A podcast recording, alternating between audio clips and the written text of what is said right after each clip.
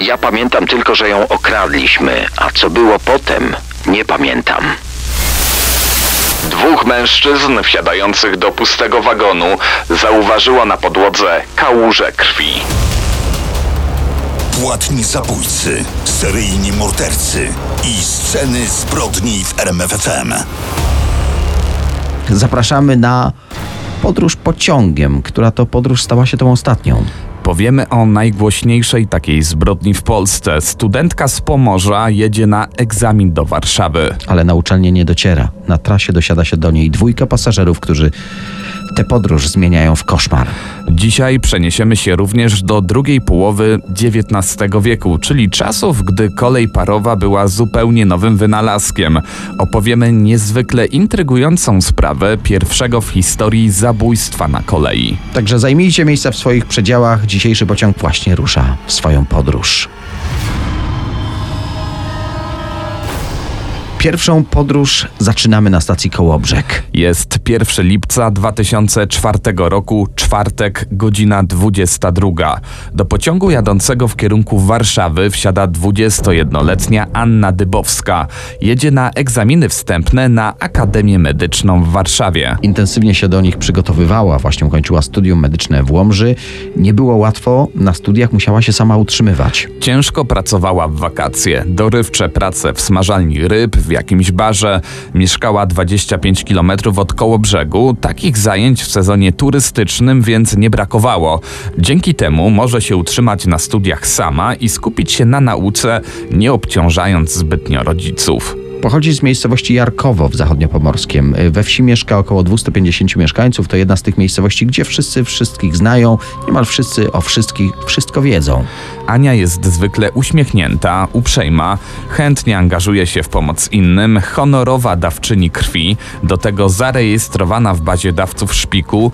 Koleżanki z roku zapamiętały, że interesowała się ziołolecznictwem, wiedziała, która roślina może pomóc na konkretne dolegliwości. Jeśli zda egzamin, dostanie się na wymarzoną uczelnię w Warszawie. Cel zostać farmaceutką. Marzy też o własnej aptece, a może i sklepie zielarskim. Ma cztery siostry. Pożegnały się, życzyły powodzenia, no niedługo przecież wróci. Tato Ani podwiózł ją samochodem do Gorawina, stąd mogła złapać bus do Kołobrzegu. Zwykle jeździła wcześniejszym pociągiem o 21, ale zaczął się lipiec i w wakacje tego pociągu nie ma w rozkładzie. Pierwszy raz więc jedzie tym późniejszym o 22. Trochę inna trasa, nie przez Gdańsk, a przez Toruń. W pociągu niewielu pasażerów, e, ale idzie do ostatniego wagonu. Wie, że tu zwykle większy spokój, chce się pouczyć w podróży. Wyciągnęła książki i notatki. Około trzeciej pociąg zatrzymał się na stacji Toruń. Siedli tu 22-letni Artur F. i rok starszy Dariusz M. Idąc przez pociąg, ci dwaj mężczyźni typowali, kogo by tu obrabować. W końcu dotarli do wagonu Ani. Zobaczyli ją leżącą na siedzeniach. Była sama w przedziale. Zagadali do niej grzecznie, czy mogą się dosiąść. Wymieniają się opowieściami, mówią dziewczynie, że Artur ma właśnie urodziny. Gdy zorientowali się, że dziewczyna uczy się do egzaminu, przedstawiają jej się, że też są studentami. Starają się wzbudzić po prostu jej zaufanie. Ale ich prawdziwe intencje są inne. To znani policjantom i kolejarzom drobni przestępcy, pociągowi kieszonkowcy. Od razu zorientowali się, że dziewczyna w ostatnim wagonie, w pustym przedziale, będzie łatwym łupem. Od razu też zauważyli, że na stoliku położyła swoją komórkę, dostrzegli na palcach pierścionki, wiedzieli, że dzięki dziewczynie będą mieli łupy na imprezę alkoholową, by jeszcze bardziej oblać urodziny Artura F. Stosują więc kolejny trik. Pytają, czy dziewczyna może im rozmienić pieniądze. Chcą sprawdzić, gdzie ma portfel i ile w nim ma. Ania dostała od rodziców 90 zł. Do przedziału zajrzał konduktor. Gdy wyszedł, mężczyźni zmienili się. Ich zachowanie wzbudziło w dziewczynie niepokój. W pewnym momencie zaczęła zbierać swoje rzeczy, chciała wyjść z przedziału, przejść do kolejnego wagonu, do ludzi. Ale wtedy zatrzymali ją. Krzyknęła. Jeden z nich złapał ją za usta, by ją uciszyć. Drugi podszedł do drzwi, wyciągnął klucz, tak zwany konduktorski, którym zamknął drzwi przedziału. Zasłonił też okna. Obrabowali dziewczynę z pieniędzy, biżuterii, zabrali jej telefon komórkowy, a nie związali. Do ust włożyli jej knebel. Bawiło ich, gdy ją dręczyli, podduszali, bili po twarzy, no i przede wszystkim zastraszali.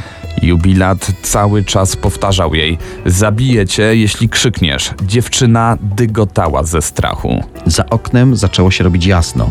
Ania pewnie wiedziała, że zbliża się końcowa stacja Warszawa, ale koszmar dziewczyny dopiero się zaczynał i o tym za moment w scenach zbrodni. Sceny zbrodni w RMFFM. Jak wspominaliśmy, jest 1 lipca 2004 roku. O 22 wsiadła tu Anna Dybowska. Rano czekał ją egzamin wstępny na Akademię Medyczną. Około trzeciej w nocy, do przedziału, w którym powtarzała materiał, dosiadło się dwóch mężczyzn. Wybrali ten właśnie pociąg, bo miał najwięcej wagonów. Większe szanse, że znajdą kogoś odpowiedniego.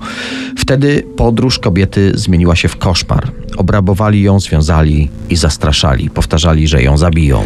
Była tak przestraszona, że nawet gdy oprawcy zostawili ją w przedziale samą, gdy wychodzili na korytarz na papierosa, nie potrafiła podjąć próby ucieczki. Po prostu siedziała jak sparaliżowana. W końcu zaczęła ich błagać, aby ją puścili.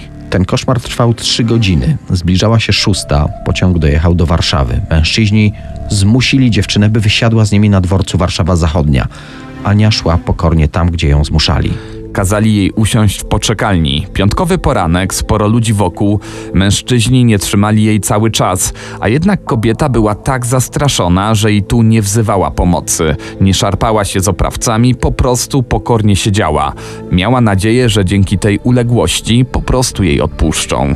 A jednak po godzinie w dworcowej poczekalni kazali jej wstać i wsiąść wraz z nimi do pociągu pospiesznego jadącego z powrotem do Torunia.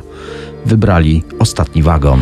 Dziewczyna być może miała nadzieję, że tu ktoś zwróci na nich uwagę, że tu uda się odzyskać jej wolność, a może, że po prostu mężczyźni wytrzeźwieją, opamiętają się i wysiądą na którejś stacji. Nie wiedziała, że ci drobni przestępcy postanowili z okazji urodzin Artura F.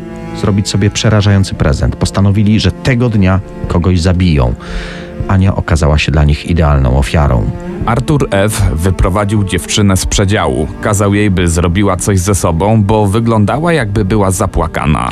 Tak naprawdę niemal cały czas cicho płakała i słabym głosem błagała, by nie robili jej krzywdy. Kazał jej umyć twarz w pociągowej łazience. Poprowadził ją do drzwi i wtedy wepchnął Anię do łazienki. Tu znów ją zakneblował, tym razem papierowym ręcznikiem wypchał jej usta, żeby nie mogła wezwać pomocy. Dławiła się, poleciały jej znowu ogromne łzy. To, co działo się później, sprawcy tak relacjonowali przed sądem. Cytujemy: Artur wypchnął Anię z pociągu. Tak zeznał Dariusz M. i dodał: Ja otworzyłem drzwi, ale na początku nie wiedziałem, że on planuje kogoś wyrzucić. Z kolei Artur F. twierdził: Ja pamiętam tylko, że ją okradliśmy, a co było potem nie pamiętam, bo byłem pod wpływem narkotyków. O tym, że wypchnąłem tę dziewczynę z pociągu, powiedział mi Darek. Jest 2 lipca 2004, piątek, okolice 10 rano. Konduktor pociągu przejeżdżającego przez miejscowość Zduny koło Łowicza dostrzega ciało leżące przy torach. Podejrzewa tragiczny wypadek, zawiadamia służby. Policjanci ustalają, że to zmasakrowane ciało to 21-letnia Anna Dybowska. Sekcja zwłok wykazała, że kobieta zginęła w wyniku obrażeń po wypchnięciu jej z pędzącego około 100 km na godzinę pociągu. Uderzyła słup trakcyjny. Tylna część głowy była zmiażdżona od uderzenia o nasyp kolejowy. I to była przyczyna śmierci, ale nie zginęła od razu. Żyła prawdopodobnie jeszcze przez kolejne trzy minuty. Zabójcy dziewczyny Artur F. i Dariusz M. wysiedli na stacji kolejowej w Toruniu. Podzielili łupy. Jeden wziął pierścionek i pieniądze, drugi komórkę dziewczyny. I ta komórka trafiła pod zastaw do Lombardu w Toruniu razem z jeszcze jednym telefonem ukradzionym innemu pasażerowi pociągu. Lombard wypłacił za to 65 zł. Z kolei w Lombardzie w Aleksandrowie Kujawskim drugi sprawca zastawił dwa złote pierścionki ściągnięte z palca Anny za 42 złote. W sumie więc, licząc gotówkę skradzioną kobiecie, mordercy wzbogacili się o niespełna 200 złotych. Tyle dla nich było warte życie dziewczyny. Już tydzień później policjanci wiedzieli, kto wypchnął kobietę z pociągu. Okazało się, że Dariusz M. dzwonił z ukradzionego jej telefonu komórkowego do swoich znajomych, żeby pogadać za darmo. Policjanci sprawdzili billing połączeń i już wiedzieli. Zresztą obaj mężczyźni mieli już swoje akta. Dariusz M. był karany za rozboje i kradzieże kieszonkowe, głównie na dworcu lub w pociągach na trasie między Toruniem a Aleksandrowem Kujawskim. Jako, że od kilkunastu miesięcy działał w tej branży, uczył się jeszcze zawodu, bardziej doświadczeni kieszonkowcy dawali mu przeważnie zadanie robienia sztucznego tłoku. To właśnie od doświadczonych kolegów zdobył klucz do drzwi przedziałów, którego użył, by uwięzić Annę. Jeździł także sam, wprawiając się w kradzieżach. To w trakcie takiej trasy prawdopodobnie poznał w pociągu Artura F. Z wykształcenia piekarz, ale od jakiegoś czasu bezrobotny, znaleźli więc wspólny język. Artur F. karany za włamanie, notowany za drobne kradzieże, e, ukradł m.in. jakąś wędkę, telefon, drobne, rower z piwnicy sąsiada. Wiedziano, że lubił wypić i wtedy stawał się agresywny. Policjanci z Łowicza, obserwujący Dariusza M., wytropili go na dworcu głównym w Toruniu. Akurat wybierał się na kolejną jazdę po kraju pociągiem, w trakcie której miał okradać nieuważnych pasażerów. Policjanci wezwali posiłki z komendy toruńskiej. Funkcjonariusze po cywilnemu zaczęli zbliżać się do ławki, na której siedział podejrzany. Wyglądali jak zwykli pasażerowie. W pewnym momencie któryś z nich krzyknął, to był znak, rzucili się na podejrzanego. Wyrywał się, ale w końcu udało się go obalić na ziemię, skuć kajdankami. Pomógł także patrol żandarmerii wojskowej. W sobotę 10 lipca wczesnym rankiem kolejna grupa policjantów jedzie do Nieszawy, miasteczko pomiędzy Toruniem a Włocławkiem. W domu mieszkają oprócz Artura F. także jego mama i babcia. Podejrzany nie stawiał oporu, jakby czekał na aresztowanie. Sąsiedzi mówią, że praktycznie cały tydzień nie wychodził z domu, słuchał muzyki i nerwowo wyglądał przez okno. W jednym z artykułów w prasie sprzed 18 lat trafiłem na zeznania świadków. Któryś twierdził, że już tydzień przed urodzinami Artur F. opowiadał, że z tej okazji wybiera się w podróż do Zakopanego i że chce po drodze uczynić coś dzięki czemu stanie się filmowym ojcem chrzestnym. Wtedy nikt nie wiedział, że może chodzić o zabójstwo przypadkowej osoby. W trakcie przesłuchań zatrzymani początkowo twierdzili, że poznali się kilka godzin wcześniej, że zaimprezowali i kupili amfę. Wtedy Artur F. powiedział, że chce kogoś okraść, żeby mieć pieniądze na postawienie kumplom urodzinowego piwa. Zdaniem policjantów to mogło być jednak typowe tłumaczenie się kieszonkowców. Jeśli się nie znali wcześniej, to nie ma oskarżeń o współudział. W końcu obaj przyznali się do winy, choć kilkakrotnie zmieniali wersję. Wzajemnie oskarżali się, że to ten drugi wypchnął dziewczynę z pociągu. Zasłaniali się tym, że byli po narkotykach, że pod ich wpływem dokonali tego wszystkiego. Biegli uznali jednak, że byli poczytalni. 5 września 2005 roku sąd skazał Dariusza M. na 25 lat więzienia. Artur F., który został uznany za pomysłodawcę i wykonawcę tego morderstwa, został skazany na dożywocie z opcją ubiegania się o przedterminowe zwolnienie najwcześniej po 35 latach.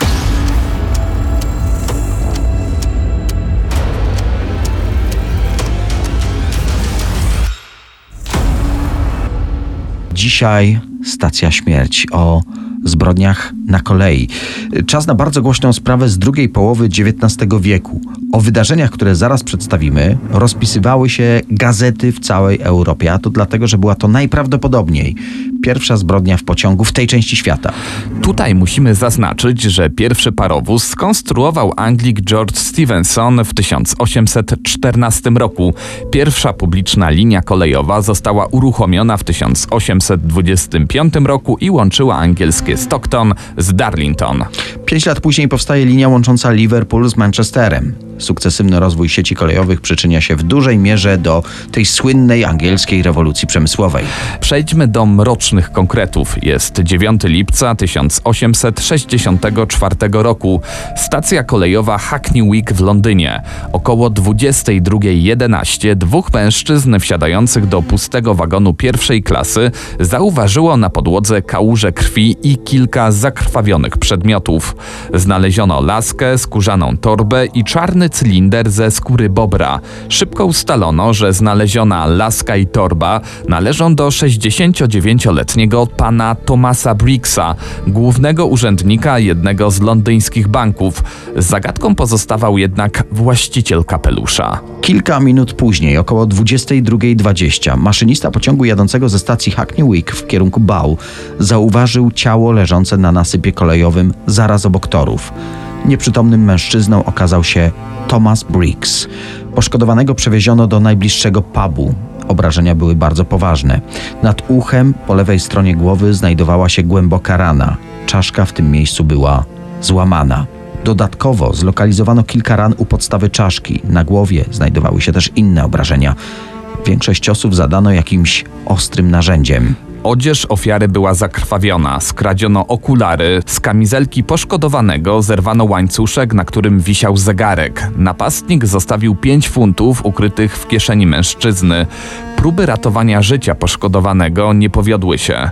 Thomas Briggs zmarł następnego dnia w swoim domu. Śledczy ustalili, że zamordowany wyjechał ze stacji French Church Street o 21.45. Ślady morderstwa zostały znalezione już o 22.11. Do zabójstwa doszło między French Church Street a stacją Bow, gdzie znaleziono ciało. Pociąg pokonuje tę trasę w 5 minut, tak więc w tym czasie bankier został zamordowany, obrabowany, a jego ciało wyrzucono z pociągu. Sprawca działał błyskawicznie. Kobiety zajmujące przedział obok zeznały, że nie słyszały żadnych niepokojących odgłosów. Natomiast sukienka jednej z podróżujących pań została zabrudzona przez krew, która dostała się do środka pomieszczenia przez okno. Morderca zdołał niepostrzeżenie uciec. Za pomoc w zatrzymaniu tego zabójcy ogłoszono nagrodę w wysokości 300 funtów. Do śledczych zaczęły docierać bardzo interesujące informacje. Otóż złoty łańcuszek, na którym wisiał zegarek Thomasa Briggsa, kilka dni później wymieniono u jubilera na wisiorek i złoty pierścionek. Mężczyzna, który odwiedził złotnika, wyglądał na około 30 lat. Mówił z obcym akcentem, prawdopodobnie niemieckim, był ubrany w garnitur, a na głowie miał kapelusz. Płatni zabójcy, seryjni mordercy i sceny zbrodni w RMFFM. Urzędnik bankowy Thomas Briggs został pobity i wyrzucony z pociągu w okolicach Londynu. Kilka dni później łańcuszek ofiary trafił do złotnika. Kolejne informacje, do których skutecznie docierali krok po kroku detektywi, wskazywały na to, że mordercą jest 23-letni Franz Müller, krawiec niemieckiego pochodzenia. I to, w jaki sposób śledczy wpadli na trop zabójcy, jest historią wyjętą no wprost z kryminału. Otóż dwa dni po odnalezieniu nieprzytomnego Thomasa Briggsa obok nasypu kolejowego, Miller odwiedził dorożkarza o imieniu Matthews. Mężczyzna odwiedzał czasami swojego znajomego, według niektórych źródeł był dawnym narzeczonym jego córki. Nietypowy był prezent, jaki Niemiec podarował córce dorożkarza. Dokładnie złoty łańcuszek zapakowany w pudełko, który dobrotliwy znajomy wręczył dziewczynie. Dorożkarz Matthews przyjrzał się szkatułce, w której zapakowany był wisiorek, dostrzegł na niej dane jubilera, w którego sklepie, jak pisały gazety, jakiś tajemniczy mężczyzna wymienił ukradziony, uszkodzony łańcuszek zamordowanego Thomasa Briggsa. Dorożkarz czytał o tym zabójstwie, dlatego postanowił pójść razem z prezentem do wspomnianego złotnika. Jubiler potwierdził, że to właśnie to pudełko zabrał podejrzany z niemieckim akcentem. Gdy zobaczył w końcu fotografię Franza Millera, potwierdził, że to na pewno on 11 lipca przyniósł do jego zakładu łańcuszek zamordowanego bankiera. Na tym nie koniec. Śledczy przedstawili dorożkarzowi kapelusz znaleziony w wagonie, który był miejscem zbrodni.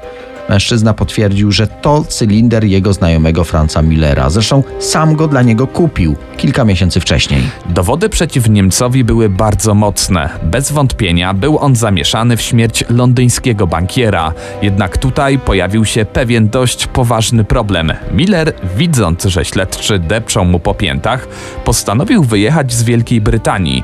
Dokładnie wsiadł na pokład żaglowca Victoria, którego portem docelowym był Nowy Jork. Funkcjonariusze dowiedzieli się o tym, gdzie jest podejrzany dzięki przechwyceniu listu, który mężczyzna nadał ze statku przez pilota. Tak rozpoczął się międzykontynentalny pościg za potencjalnym mordercą. Inspektor Richard Tanner wsiadł na pokład parowca City of Manchester. Detektyw miał ze sobą nakaz aresztowania i pisma od najwyższego urzędnika amerykańskiego w Londynie. Te dokumenty miały pomóc w skutecznym ujęciu groźnego przestępcy. Ale będąc szczerym, to nie była tak naprawdę pogoń. Parowiec City of Manchester, na którego pokładzie znajdował się detektyw, przybył do Nowego Jorku trzy tygodnie przed żaglowcem Millera. Gdy statek z podejrzanym został zauważony przez inne jednostki, wysłano telegramy do Nowego Jorku. Szanse na ucieczkę obywatela Niemiec były minimalne.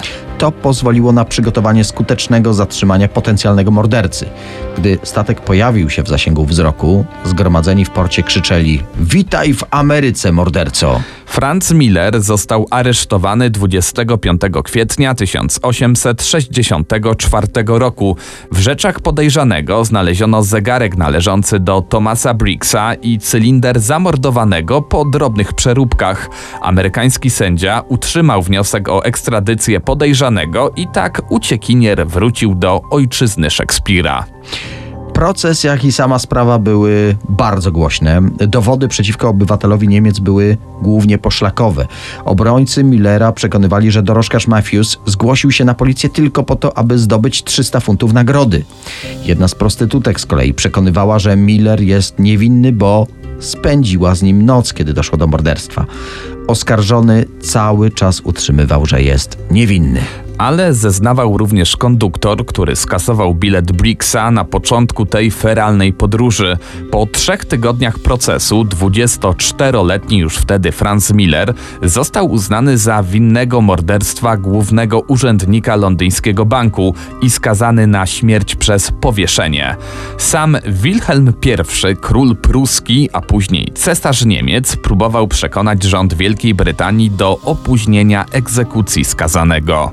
Nawet tak znamienite wstawiennictwo nie przyniosło żadnego rezultatu. Powieszenie Millera zaplanowano na 14 listopada, czyli 4 miesiące po zabójstwie Thomasa Briggsa. Na publicznej egzekucji zgromadziło się 50 tysięcy gapiów. Dodajmy, że wśród pijanego tłumu dochodziło do różnego rodzaju zamieszek i między innymi w wyniku tych incydentów, które się tam zdarzały, to była jedna z ostatnich publicznych egzekucji w historii Wielkiej Brytanii. Jak już mówiliśmy, Franz Miller cały czas podtrzymywał, że jest niewinny, jednak tuż przed powieszeniem miał się przyznać do zabójstwa pastorowi, który towarzyszył więźniowi w ostatnich chwilach jego życia. Według tych relacji Miller tuż przed egzekucją zapytany o to, czy zamordował bankiera, odpowiedział: Ich habe es getan, czyli zrobiłem to. Warto jeszcze dodać, że ta głośna sprawa morderstwa Thomasa Briggsa miała wpływ na rozwój późniejszych kolei. Przyczyniła się do wielu zmian w transporcie kolejowym. Przez społeczne naciski w wagonach zaczęto budować boczne korytarze, dzięki czemu można było się przemieszczać między przedziałami. Montowano przewody bezpieczeństwa, natomiast w starych wagonach, w ścianach między przedziałami wycinano wizjery, które nazywano światłem Millera. Sceny zbrodni w RMFFM.